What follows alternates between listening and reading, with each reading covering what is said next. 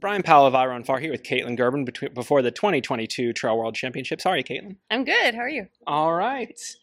You uh, come to the Trail World Championships after placing third at UTMB just two months ago. How Yeah. has that time in between gone?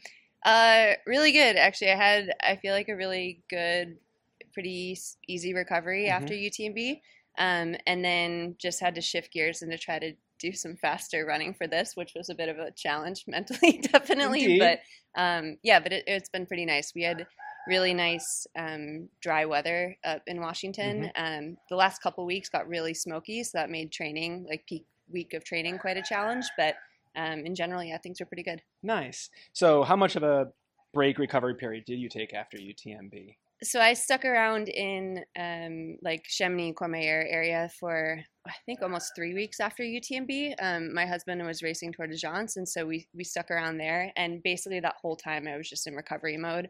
Um, did some easy hiking to huts, started a little bit of easy running, but then once I got back to the to the U.S. and I started doing some training. So I guess it took about three weeks or so off. Except those recovery days during the Tour de aren't, aren't really recovery days. No, but uh, for various reasons, we ended up ending that journey early and just going Ah. to the beach. So it actually was pretty good. Oh, nice. Okay, I didn't didn't know how uh, your Yeah. husband's uh, tour turned out, but just recovery. We, we, we had a recovery time. really nice end of our trip. Yeah. Very nice.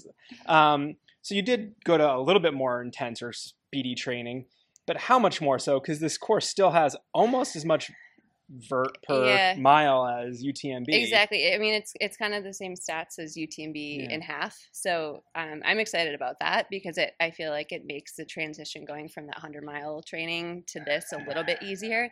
Um, but it- there's still so many fast people running that I think like fitting in a little bit of speed work was important. Yeah. But there, yeah, there's only so much you can do in that short amount of time, especially making sure I had the good recovery. So Unfortunately, you did have obviously a very high level of fitness and strength. yeah, Entering I that hope- I hope- sharpening phase. I hope that it translates to running here, but 50 miles is still like half of my preferred race distance. There I you think. go. So I'm, um, yeah, I'm grateful that there's a lot of vert. I think the heat and humidity will make things interesting. So we'll just go out there and see what happens. For sure.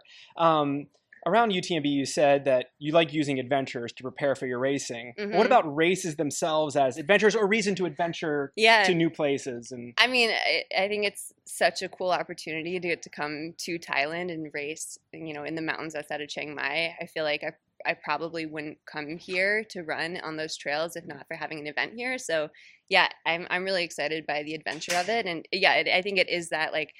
It's been a little hard to find really good information about the course, Mhm. um, you know, pretty far leading up into it. Um, and so I think it'll just be an adventure going out there. I, I don't know. we'll see what happens. Totally.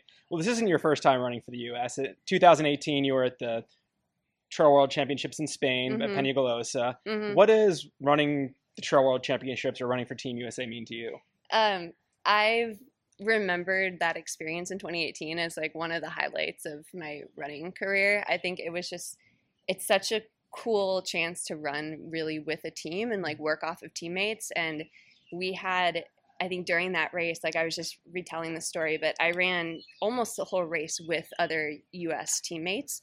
Um, I spent the first about the first half of the race with Sarah Pizzo and Amy Leedham, and then had caught up to Clare and Clare Gallagher and Sabrina Little, and it just felt like such a really dynamic like team racing mm-hmm. environment. And yeah, I don't know, it's it's it's really special, and I'm excited to have some really strong ladies on our team this year, and I hope that we can you know work together and like all kind of go in and pull each other along because everyone on the team has different strengths, and I think sometimes like being able to kind of latch on Yeah. to someone and pull people through is a really a good way to do And it. And even if there's normally usually a positive dynamic at the front of the sport between Mhm. competing athletes, more so when you're have the same team kit on and are yeah, running in a team competition. Yeah, we. I mean, we've um, we've been in email contact with everyone on on our team for a couple weeks now, Mhm. sharing any course beta we can find, sharing information. We have a group WhatsApp channel that we're all messaging back and forth.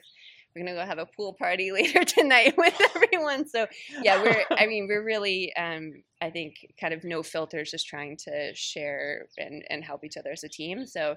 Um, yeah, I think it's a fun, a fun dynamic that we don't always get to do with with ultra running. Nice. Well, back in 2018, I think you were 10th overall for the women. Yeah. And that helped the U.S. get bronze. What can we maybe expect out of the uh, U.S. women this time around? I mean, I, I hope that we can we can do at least that this year. I think we've got a really strong strong team, um, and like you said, it's going to be an adventure out there with a lot of unknowns, and it seems like most people are really excited about that. So mm-hmm. I think as long as we can just kind of keep things in control and race smart and and you know keep the whole course in mind I feel, I feel like we could have a really good shot at the team podium yeah it sounds like a really good mental approach because there's a lot of there are many unknowns in this race and it just the heat and humidity on top of all the vert like, yeah I don't know. I don't. It doesn't yeah, feel like a race where people are going to go out and like hang on to a.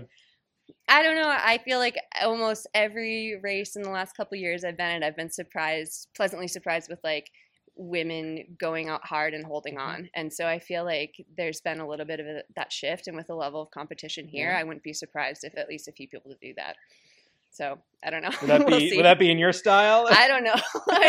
I'm I would I think like after my UTMB experience, I had been thinking about just wanting to get a few more even shorter races in where I go out a little bit riskier maybe. Mm-hmm. Um, I don't not sure yet how that's going to play out on this course. Um, and in 2018, when I raced uh, my way into 10th, I had started really slow mm-hmm. and, and really moved up in the second half of the course. And I feel like this type of course with the humidity is similar in that way, where I feel like there might be a, a really strong late late race game, but I don't know. We'll see. All right. yeah. Well, best of luck out there and enjoy. Thank you, Thank you Kaytlyn.